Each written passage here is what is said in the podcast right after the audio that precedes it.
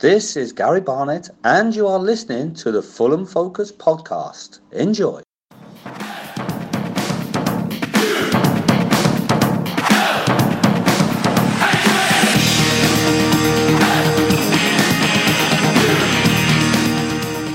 Hello, yes, there may be no Fulham game this week because of the first international break of the season, but there's still plenty to discuss when it comes to Fulham Football Club.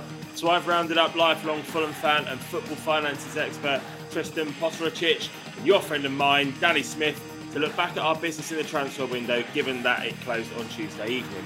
Plus, in light of some criticism aimed at Fulham from fans of other clubs in the Championship about the financial resources available to us from the Premier League parachute payments, Whilst we got Tristan with us, we thought we'd set the record straight about a few things. Make yourself a cup of tea, sit back, put your feet up. My name is Matt Boisclair, and this is your Fulham Focus podcast.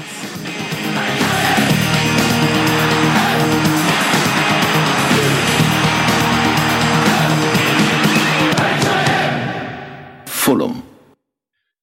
Right, lads, let's have a look at the uh, the transfer dealings then. So the transfer deadline passed for for a, another summer. In addition to Harry Wilson, Paulo Gazzaniga, and Rodrigo Muniz, the two Watford lads, Nathaniel Chabala, is that how you say his name? Chabala? Chabala, yeah. Chabala. The two Watford lads, Nathaniel Chabala and Domingos Quina, joined on Tuesday night. Just got a couple of facts about the pair of them. So uh, Domingos Quina uh, played 14 times for Watford last season, scoring once before joining Spanish side Granada on loan, where he played eight times and scored twice from January onwards. He's on loan with us with an option. Uh, he's an attacking midfielder. He's not not worked with Marco Silva before, and he's Portuguese. Uh, whereas Chabala, he's a 26 year old midfielder who played 38 times and scored three goals for Watford last season. Obviously, they went up last season as well. What I did notice was that he was booked 12 times, though.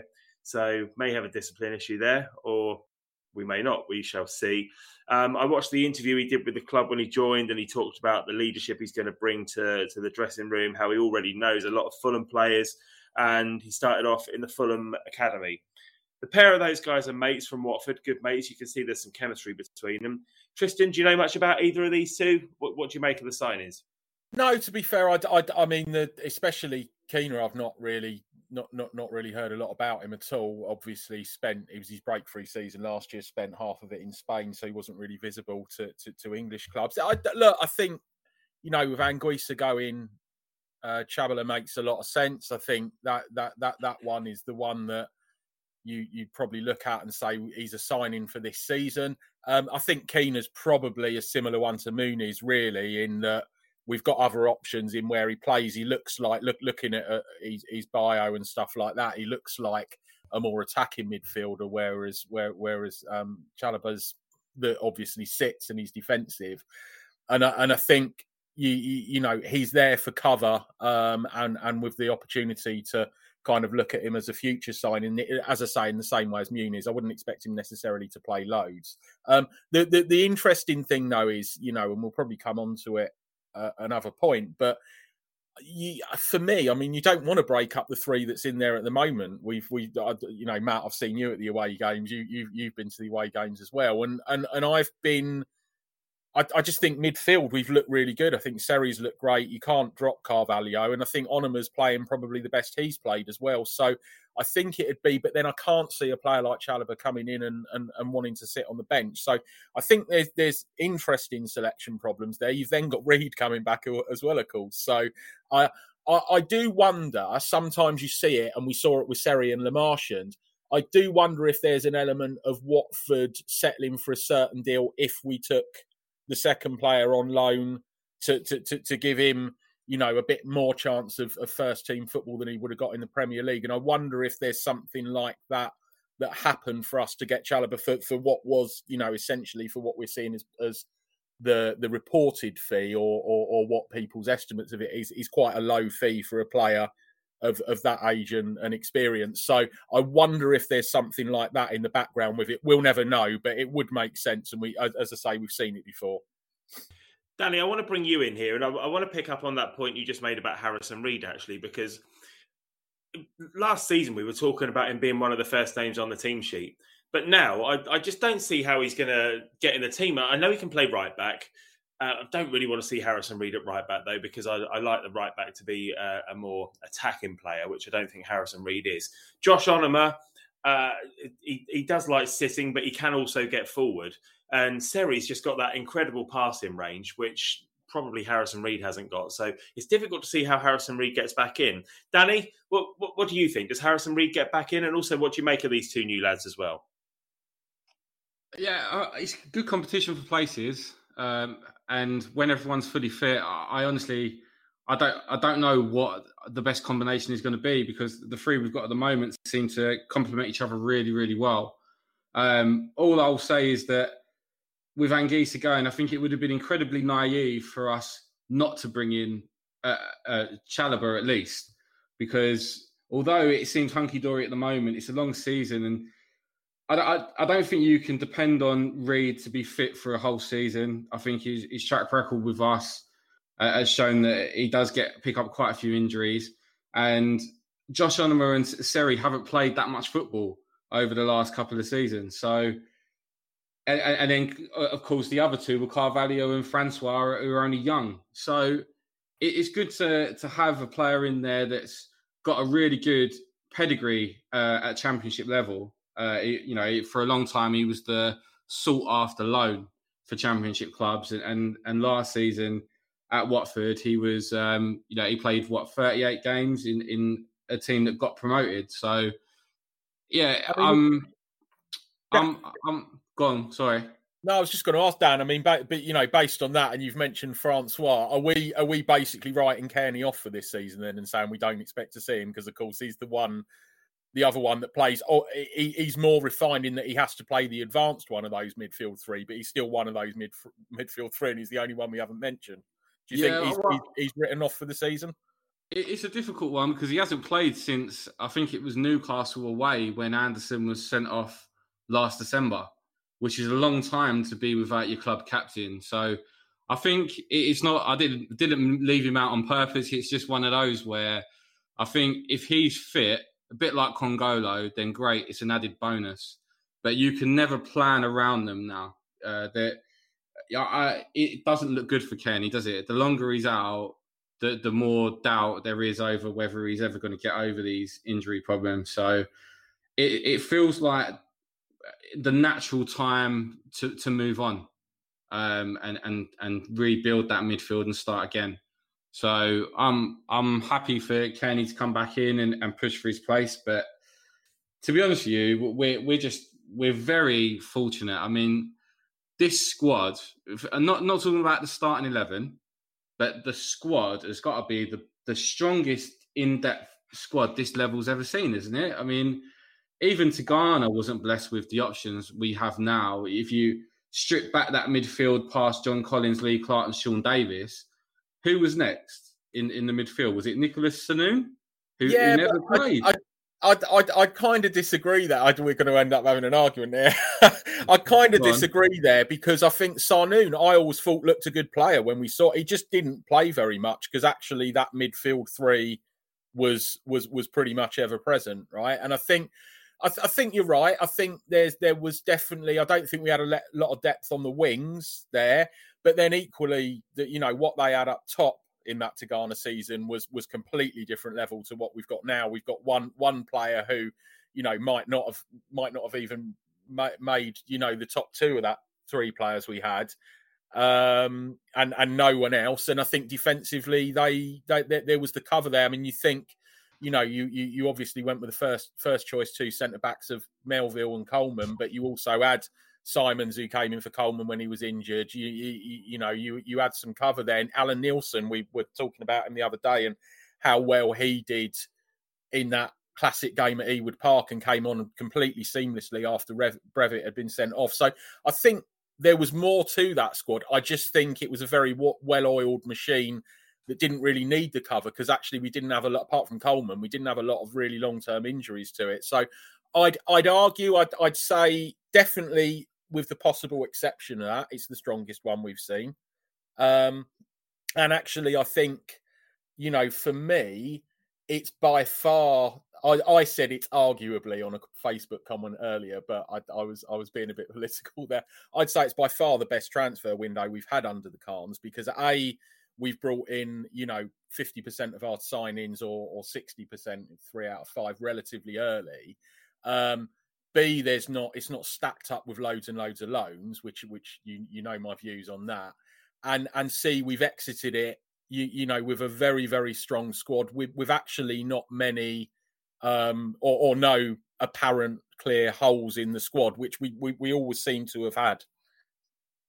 You know what what we were expecting to happen yesterday, but I want to come on to the players that left uh, in the in the summer as well. But what we, who we were expecting to leave was Cyrus Christie because Marco Silva said he's surplus to requirements. He hasn't gone, but we're now left with a quandary over who does play right back. I mentioned Harrison Reed earlier. Does Cyrus Christie come back in whilst Kenny Tete's injured, or does Dennis Odoi stay, stay there? And I, I think Dennis Odoi is always a dependable option, if not spectacular. I think I think he's usually a seven out of ten.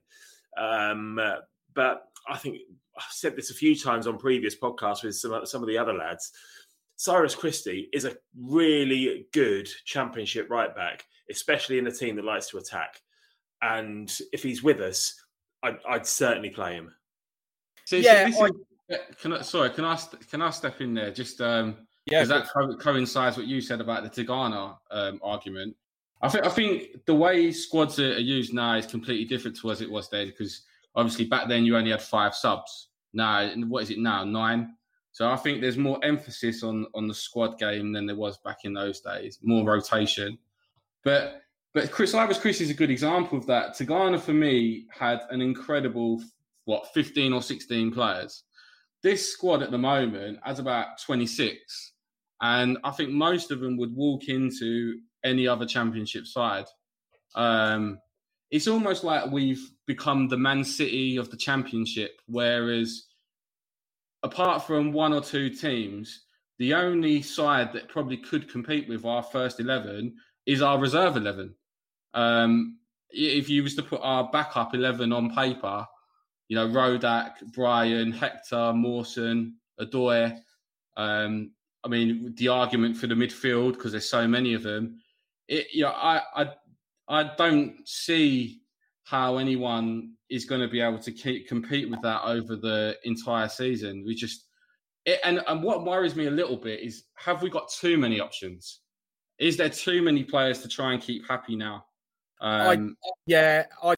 I, I think that's the point. I you know I, I, I spoke to another friend earlier today, and I did say it, it, the one thing that concerns me is are we cutting off paths to the because he's going to have to play these players in games where other players need a rest or, or or in the cup games and stuff like that. And as a result, are we then cutting off the path to first team football for some of the, the youngsters? And we all know we've got a talented. I think person personal view is you're over egging it a little bit with the quality of the squad. I think if you if you put that first the, the second eleven on paper and you know said to most Fulham fans, would you be happy with that being your first eleven?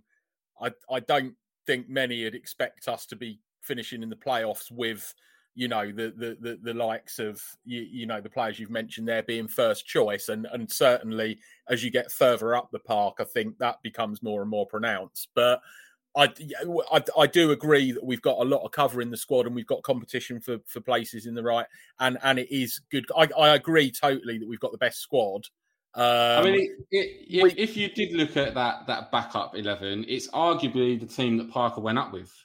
I was going to say, how many players in our squad have been promoted from the championship before? Oh, loads, yeah, loads. But a lot, a lot of them with us multiple times but other players as well that have been promoted previously. It's it's insane the experience that's in this squad. Not not not only that, you're you're absolutely right, Matt. Not only that though, if you actually look at the number of them that have been in representational divisional teams of the year, that hmm. have won divisional player of the season.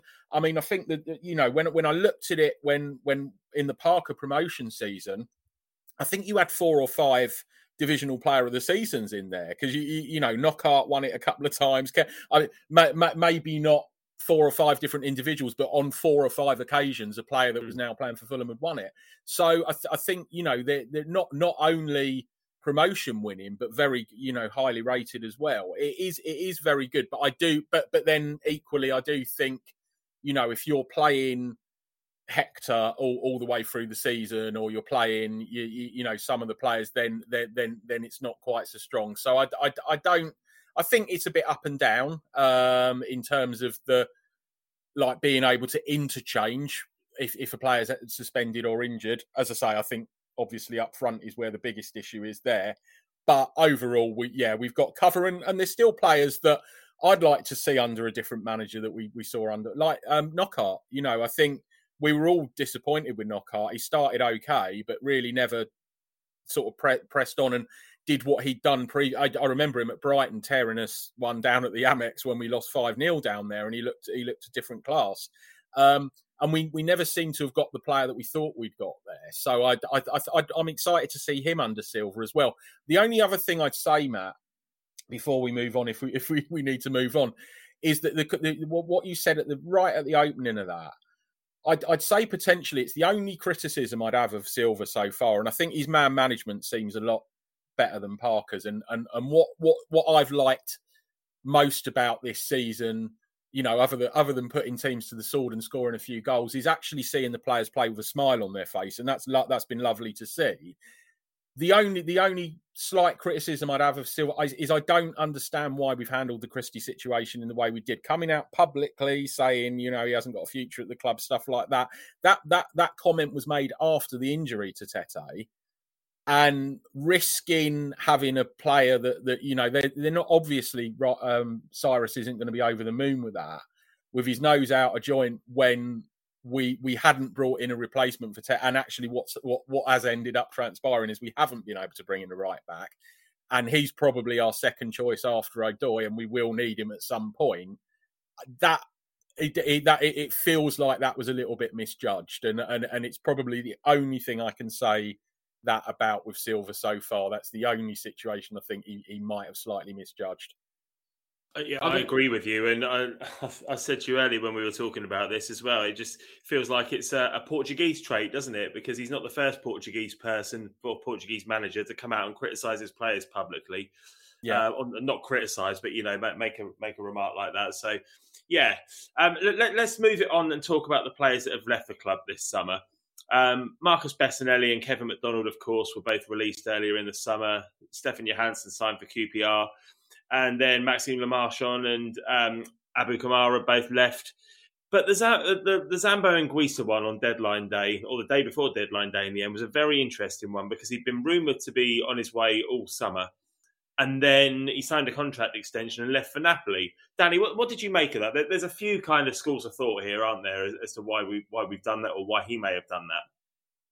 Yeah, well, I suppose Fulham have got to protect their their investment in the player. Uh, they don't want to lose him for nothing. So I, I don't. I, I, mean, you you've gone to the wrong person there. You should have gone to Tristan about the like the the financial reasons why we yeah, did that. I, think I, I, think Dan, it's it's a really simple one with Angie. So I think he's. Um, I think there's there, there's an element of us. You know, we're not going to want to lose him on a free, um, but actually, you, you you know, there's a very there's a very important definition with with contract renewals or contract extensions that happen over a player. And when when when you see it quite often when you sign players and you have options um, for another year or another two years um, and and and that phraseology is quite important because when it's when it's a contract extension it allows you to to amortize. We we just got you know we're not going to recap the whole amortization mess but you, it allows you to to amortize what what remains of that player's book value over the over the period of the contract that that it has now become so uh, effectively by extending him for another year from a 5 year to a 6 year deal it, it, it, spreads out. I think we were looking at about 12 million left as residual value. And instead of that hitting our accounts at 6 million a season over the next two seasons, it'll actually drop it to 4 million a season over the next three seasons. So it gives us about a two year, two, 2 million um, in year benefit to our P&L, which I think we're probably got, you know, by the, by the looks of the, the, the, the um, Wilson deal that we've obviously, you, you know, pushed that back for a year um, in in terms of that cost going into our accounts. If you look at you know the relatively low cost transfers we've done, I think it's all been done with FFP in mind, and and definitely the Anguissa extension. So it's so very important there. And and you saw how it was phrased. It was phrased as a contract extension rather than a new contract. Um, and and and that's why they would have done that. I think that would have been the main driver behind it. One thing I can come to you on, Danny, moving things on. Speaking of new contracts, the main man, Alexander Mitrovic, signing his new deal last week and then celebrating it with a goal at the weekend. Well, it's it's funny when we was on our way back from from Huddersfield after the five one. I put a tweet out from my account of saying that if Mitro stays in this window and scores the goals that get us back to the Premier League for a third time, he will he will go down as one of our greatest players. Not necessarily because he's the best, but because of his loyalty to the club and what he's achieving. Um, I think we're very lucky to have him, uh, and I think uh, in my lifetime, um, I would say. I mean, I, am not going to compare it to Simon Morgan because what Simon Morgan did for Fulham was was a one-off and in completely different circumstances. But I would say that Mitrovic and Sam Morgan are the only players I would say whose loyalty to the club has really been proven, for staying through uh, with us through difficult times when they were clearly too good for the level we were at. So I I love him. How can you not? His his uh, passion, his enthusiasm when he's on it, he's the he's probably the most popular player I can remember. I mean, how, who else could take over our day at Wembley with their own song? And, have all his teammates singing it, 38,000 fans. He's he's one of a kind. Uh, and although we've had better strikers, I would argue he's probably the most lovable. So I'm absolutely chuffed. And if he stays fit and he's on fire, then it's very hard to see who's going to stop us. I know that sounds arrogant, but you know, when you're good, you just got to you got to admit you're good, and and at the moment we are absolutely flying. I I bumped into a I I went up to Scotland on holiday last week, and um, I bumped into a West Brom fan on his way back from a guy I can't I can't remember who they were playing, and he he come up to me in the service station and just said to me, "Us and you are walking this league this year," and I I I I kind of you know friendly fan nodded at him and agreed, but secretly in my head thought you ain't going to be anywhere near us, mate. you know, and and I'm not. I I am really not one of those fans that is overconfident with our chances. Usually, you know, I'm I, am i am always a little bit. Oh, this could go wrong. This could go. I I can't say. I I think we've been so good, and and and I kind of I, I, I turned round. Matt was stood kind of vertically behind me at Huddersfield, and I I, I kind of turned at him when the when the fourth one got because it was that it was almost reminiscent of that game. I don't know if either of you two were at it, but the Watford game away under Tigana when yeah. we were we we we were uh, two two nil up and cruising. Helguson's bundled in a goal, and the whole stadium's gone up. Watford have gone up expecting this grandstand finish, and they didn't get the ball, and we made it three one. And it was exactly the same at Huddersfield. It was three. It was three one. We Wilson had just been sent off. Everyone's expecting, you know, we made a change, brought on another attacking player, and Carvalho's gone down the other end and scored. And at that point, I just turned around to Matt and just sort of shrugged my shoulders as if to say, mm. "Yeah, we're just too good." And the thing is, a lot of people that day said, "You won't, you won't play a worse side than Huddersfield." They haven't lost another game. This, that's the only game they've yeah. lost this season. Yeah, so they're not they, that bad. They turned Reading over four 0 at the weekend, didn't they? They're they're flying yeah. at the moment. Well, you, what was that quote you sent me from Mitro um, earlier? Yeah, it was in. So, so, it was in. There's a there, there, there's a um, Serbian um, outlet that does that covers a lot of the players, and there was a quote in there just saying, um, uh, you, you, know, about why Mitrovic would have stayed at, at, at, Fulham when obviously there was some interest from bigger leagues, and I think there's a lot of kind of pressure on that way of thinking because the I don't know if you've heard of him. This guy Dusan Vlahovic has has really exploded in Italy and scored loads of goals for Fiorentina. You've obviously got Jovic at Real Madrid, and it feels like for the first time in quite a long time there's genuine competition for the place in the national team for Mitrovic. And and and there was a yeah there was a quote in Mozzart Sport this this this this um, media outlet where where he said. Um, a, an old Serbian phrase that translates into English: "It's better to be first in in in a town than last in a city." And you you know, I think that that kind of sums his attitude up. He wants to be playing. He doesn't want to be sat around on the bench at a, a bigger club um, you know, not not playing. His main driver is playing every every week, and I think that was why it really really got to him under under Parker. But I thought I've read it and I thought, you know, what a great great great quote. It's very clear that the guy loves playing for Fulham and he feels very at home there. So I think you have to feed that into what Danny's saying as well, uh, in in terms of him being, uh, uh, uh you know, such a such a fan, uh, such a player that's got a bond with the, the, the, fan base. And I think that's why I was a little bit disappointed where a proportion of that kind of turned a bit last year because I thought that was a little bit unfair um, given the circumstances. But that's a whole Pandora's box that I won't get into now. sure. All right, mate. Well, you've already said that you think that this summer's transfer window has been our best under the Khans. How would you rate it, Danny? Yeah, I'd have to agree. Um, and I think the the most encouraging thing for me is that it seems like a, a lot of lessons have been learned from previous mistakes. Um, Quina was the only loan we brought in. Uh, well, effectively, it depended on how you determine that Wilson deal, and it just seemed a more long-term vision uh, with the manager having a much bigger say, or also it it seems. Um, and it, yeah, I'm, I'm I feel like for the first time, the squad isn't lopsided. We have a very well balanced squad with covering every position, bar maybe a backup for Mitrovic. But I think that was always going to be the hardest position to fill because whoever came in was always going to be the backup for Mitrovic. So it was very, it's very difficult to get in a good striker that's going to want to sit on the bench.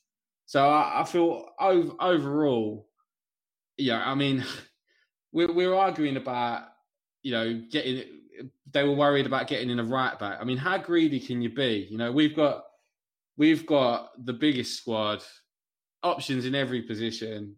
You know, if we do get a couple of injuries along the way, you know, that's what happens. I I feel like we are very well equipped to cope with anyone getting injured except for Mitrovic.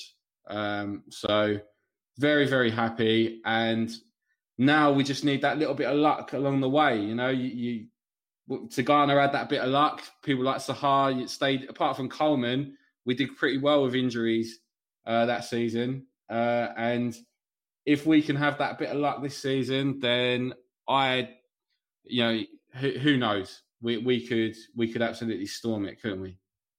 I think we may well just do that. All right, boys. Well, we're going to come on and talk about the financial side a little bit more after this. Fulham. Well, there's been quite a bit made of the fact that the value of our squad is significantly more than other teams in the Championship. And let's name and shame the, the second tier podcast for uh, for winding people up on social media about this. And personally, I've not got a problem with the second tier at all. They're a nice, nice couple of lads, and you know I do a few bits for them from time to time, um, Fulham bits. Um, but the fact that the fact that they're saying that it puts the division at an unfair dis- disadvantage or an unfair advantage in, in our favour, I suppose. Is this any different to any other season? Surely no. it's not. This, this happens every year, right?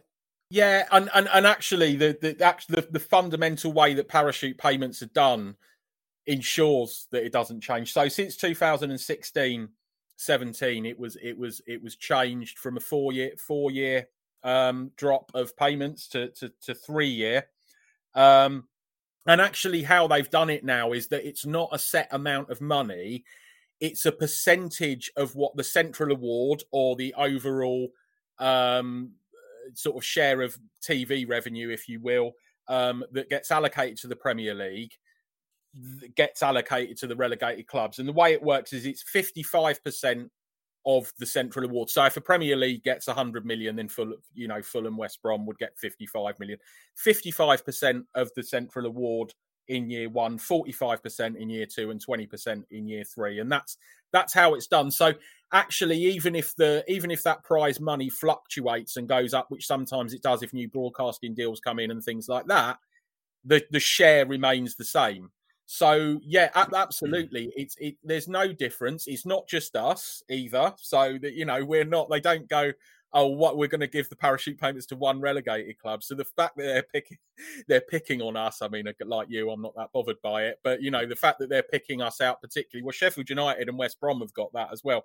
If they're not using it, that's down to them. Bournemouth had it last year, you know, and they're, they're still getting their 45% this year, so they're not really much different. Um, the, the the only kind of alteration to that, and and and that's kind of affected us uh, this time around and, and when we got promoted is that those payments obviously stop once you get promoted back to the Premier League if you if you do it within that time frame. So um, last time we would have only received year one, and and if we go up this year again, we'll only uh, uh, achieve year one. Now, it's also criticism of that is also really short sighted because ultimately it is done to safeguard clubs financially. It's not done to give them an unfair advantage.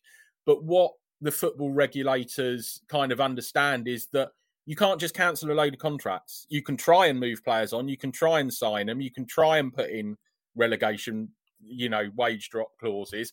But ultimately, if you sign a player who's on a particular contract, it has to be upheld unless one of those things happen. And what the parachute payments do is is soften the impact of that and and ensure that clubs basically aren't going into administration if they get relegated which if they didn't have parachute payments probably you'd see happen a lot more than does. And it's not you know you can see from our business it's not like we've hoarded up a load of signings and spent tens of millions on players. Our our, our net in, input into you know way uh, transfers this season when you when you consider how the Wilson thing's been done and the cost of Muniz and Chalobah amortized is probably no more than four or five million at absolute most. So you you know it's not like we're going out there spending the thirty million because you know you know we're just rinsing parachute money. That's not how it works.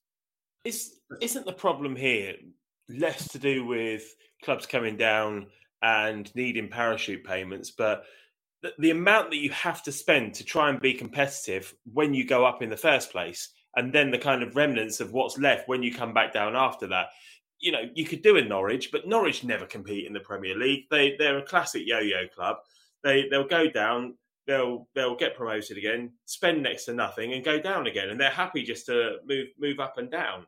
Whereas with us, at least we have a go, and if you have a go, then like you say with the contract situation, you still have to honour those contracts when you come back down. Yeah, absolutely. And I, and, and I find it, you know, if you look at, we mentioned it on the last podcast, the, the, the state Villa were in after they came down. I mean, they, I don't remember them getting anywhere near the grief we're getting, yeah. you know, and they, they were much worse hmm. financially mm. than us. And they were going out and bringing in players like John Terry. And, you know, I'm sure he weren't playing for a packet of cheese and onion. So, do you know what I mean? It's not. I don't. I, I, think we're we're attracting a bit of unfair criticism because people just we're not a trendy club in terms of uh, you know, people like to think of the big clubs as they define them in the championship, and we're not one of those. They'd love to see a Forest or or someone like that be at the top end. So, yeah, sorry, Dan, I, I can see you you you virtually waving, so I'll let you jump in. Oh no, no, it's, it's not. It's not a big deal. Um, no, it's just. Uh, I was going to say, obviously, with Norwich and Watford going straight back up last season pretty comfortably, if the same happens this season with with us and West Brom, the championship's in danger of losing that that brand it has of being the most competitive league in the in in the world. You know, it, I, it's becoming the gap between the Premier League and the Championship is coming is getting bigger and bigger, um, and I could see that becoming a pattern over the next few years that two of the three that go down end up going straight back up, um, just through just through default of, of just having a stronger squad and, and financially being better off. Uh, and I don't think COVID is going to help that. I'm not. Um, I, I I know it's happened a couple of years, but I'm not convinced that a couple of years is a pattern. I'd I'd like I I I I think you'd have to see it happen over over a couple more seasons for because there are we I I think we've actually managed the finances quite well, and I think we've we, we've really every single blooming loophole you could go to this this summer we have done because we've had to, but we've managed that situation quite well. But you know there are clubs that don't. You know Sheffield United, I, I think they've you know obviously rate Jokanovic, but I, and they've got a good manager in place, but I don't think they're going to feature this year. I think you know Villa took four years to come back. We took four years you know, first time around. I, I think there's plenty of examples actually where clubs haven't bounced straight back. Bournemouth, you know, they're down this year, and and I, and I can't see them go back up this year. Um, you know, there's plenty of examples of clubs that ha- that haven't bounced back. So I'm not sure if we're picking up on it just because it's happened this season and and and kind of thinking, oh, this is a this is a I, I, for me one or two seasons isn't a trend. So I'd I'd I'd need to see it happen over more be, before I'd I'd completely agree with you, Dan. But I do, yeah. I think there's a fundamental, and, and I think you see it with the gaps in the Premier League where you've got you know clear divides there now between the haves and the haves not. It's not even just divisional now where, where the money's split in. It's it, it's actually within division, and, and what you could end up with is is what I think you're alluding to, which is the same situation in the championship where effectively you have eight to ten teams three of which would be the ones that have come down, and then another six or seven that are perpetually always in that top ten. And that's no, no one wants that. I mean, even even one of the clubs that's in that top ten wouldn't want that. I don't think. I mean, it's it's, it's early days, so it's, it's too hard to say at the moment. But based on what we've seen so far, I would just say that over the last couple of seasons, the, the division just seems to be significantly weaker than it than it usually is, um, rather than necessarily we are just really, really strong. Uh, I think it's a combination of both. Um, I just, it doesn't seem as competitive as it normally is. I mean, uh, would you just say that is down to COVID and it's a temporary, temporary um, dip?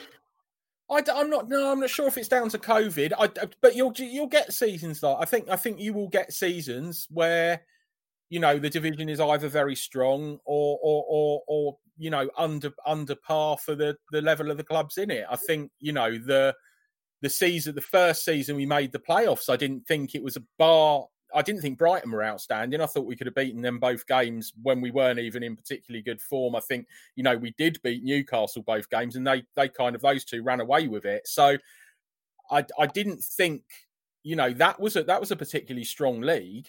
Um, and and I think you know, so we have seen it when it's been like that before. We just haven't taken advantage of it. I think this is the season when we can do it. But I, yeah, I don't know that COVID would have had an impact really, because actually the financial um, kind of allowances that are being built in for COVID, I think are over. I think they're a bit higher than the actual impact's been. They seem to be slightly more than you know the the, the loss through gate receipts and stuff. So I, I I I don't know that it's hit as hard as we would have expected. All right, well, we've got a couple of minutes left. Tristan, I just wanted to ask you one more thing about parachute payments, just to kind of round this off. What would happen to a club financially if they went down and didn't receive parachute payments? Well, look, I think uh, we we used the word fire sale before, and, and I think you're you're you're absolutely there, and I think you're you're forcing a club's hand to to to sell or release players um, for for way below what what they would normally be holding out for. Um, and I think they would still probably fail FFP for the most part. If you look at it in context, you know, our our parachute payments this season, going by what we're we, we, we generally get through you know you, you know your sponsorships and gate receipts and stuff like that. If you factor in the parachute payments as a proportion, it'd be something like 70% of our revenue is, is parachute payments. Now, we talked about the massive loss we, we, we made, you know, last time out. And, and I think this would, this, eh, you know, you, you add to that the deduction of 70% of the revenue, 70% of the turnover. And, and obviously that you, are talking about best part of probably a hundred million loss instead of a 40 million loss. So I think it's you, you you know that's the scale of the issue if those were to get removed. Just looking at the championship table, um, just to look at the clubs that have been in the Premier League semi recently. you got QPR, you got Huddersfield, Stoke, Bournemouth, Birmingham. I don't know where last time Blackburn were there, Middlesbrough, Derby were there a few years ago, Hull, Swansea, Reading. Sheffield United, all these clubs will have received parachute payments. So the message for them has just got to be be better, hasn't it? And stop whinging. Yeah, I, I, and and and look, Matt. I think we. I don't think we were better. I, I think we we we handled it terribly at first. I think Agreed. you know we, when we first got relegated, we made one of probably one of the biggest balls ups of it that that we possibly could in the way that we handled. I mean, the whole thing around the Ruiz transfer in the January that led to us actually failing FFP and getting the embargo and stuff. I mean, that was it was just pure incompetence, right? And I think it, it it's it shows how much actually for all the criticisms we have of the Khans and, and all the rest of it that there has been a, a, it might have been a slower learning curve than everyone wanted, but there has been a learning curve, yeah. and we've actually, as I've said, we've played the rules and the loopholes as well as we could have done this summer. It's been it's been very very well done, and yeah, absolutely, do it better. Is I, I think you know you rattle through that list, and and you've probably got seven or eight clubs in the league that not only have been in the Premier League, but but, but as of this season, still going to be receiving parachute payments. So it's not, it, it, you know, there, there's definitely the financial opportunities there for the clubs um, to be able to do that, but you've got to manage it right. Yeah, I think um, a lot a lot of the criticism of us it still stems from that hundred million we spent. I think that's still hanging over us. Um, I, I don't know when people are going to ever let that go. I just wondered, uh, Tristan, when when will that stop having an impact on our finances for FFP and that? When when can we finally say we can draw a line under it. I know we've still got Seri and Mawson and Gisa still on the books, but but when can we say right now we can draw a line under it? Stop talking about it. It's gone. Well, I think I think after this season, to be honest, mate, I think look look you've got for that you know the, the start of the the start of that season is day one of of season one, and and and and we're now kind of what a month or so into into season four, and and most of the contracts were were four year. Um, some were five, some have had extensions class. So there will be a, a, small residual value going into next season and, and and possibly even a little bit the following season in Anguissa's case. But you're talking a couple of million, not tens of millions. Um, and and and I think so. So so the bulk of it will wash through this year in, in terms of the amortization, you might not notice it wash through that much because then the following season we've then gone and signed, you know, Reed, Cavaleiro, you, you know, um, uh, Knockaert, you know, all all for pretty sizable fees. So there's there, there, there's some knock on from that as well. But it will, I mean, as we mentioned on the last podcast, it's kind of between 40 and 45 million. Has been for the last couple of seasons, will be this season. Um, I, would expect that to to half, if not more. So realistically, I think yeah, this is the last season with the big hanger. And and you know, going back to the first point you've made there, there's a lot of kind of criticism of us that stems from that. We do it as well. I mean, I'm still critical of us because of that, and uh, and and probably everyone on this call and most people listening to it, I, it was carnage. I you know not not using a, Ooh, nice a, pun. No, no, I know. I like it. It was, it, was a, it, was a, it was, a, great pun that I didn't even think of. Yeah, yeah I can't believe we've never used that before. it, was it was carnage, as, as as as we say, you know, and and really scattergun and chalk and cheese to what we've just seen, which has been methodical, getting the right players that the manager wants that fit in with the squad. Happy days, right? All right. Well, I think that brings us to the end of the show. Tristan, Brilliant as always. Thanks for coming back on, mate. And Danny, thanks as always for your time as well. Just a reminder that you can subscribe to the Fulham Focus podcast if you don't already do so on iTunes, Spotify, and wherever else you may care to get your podcast from. Please do also follow us on social media. On Twitter, we are at Fulham underscore focus, and on Instagram at Fulham Focus. Also, check out our website at fulhamfocus.com, where you'll find plenty of great content in addition to the podcast.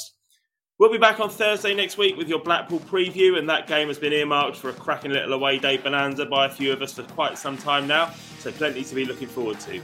Thanks for listening, folks. Speak to you next week. Cheers.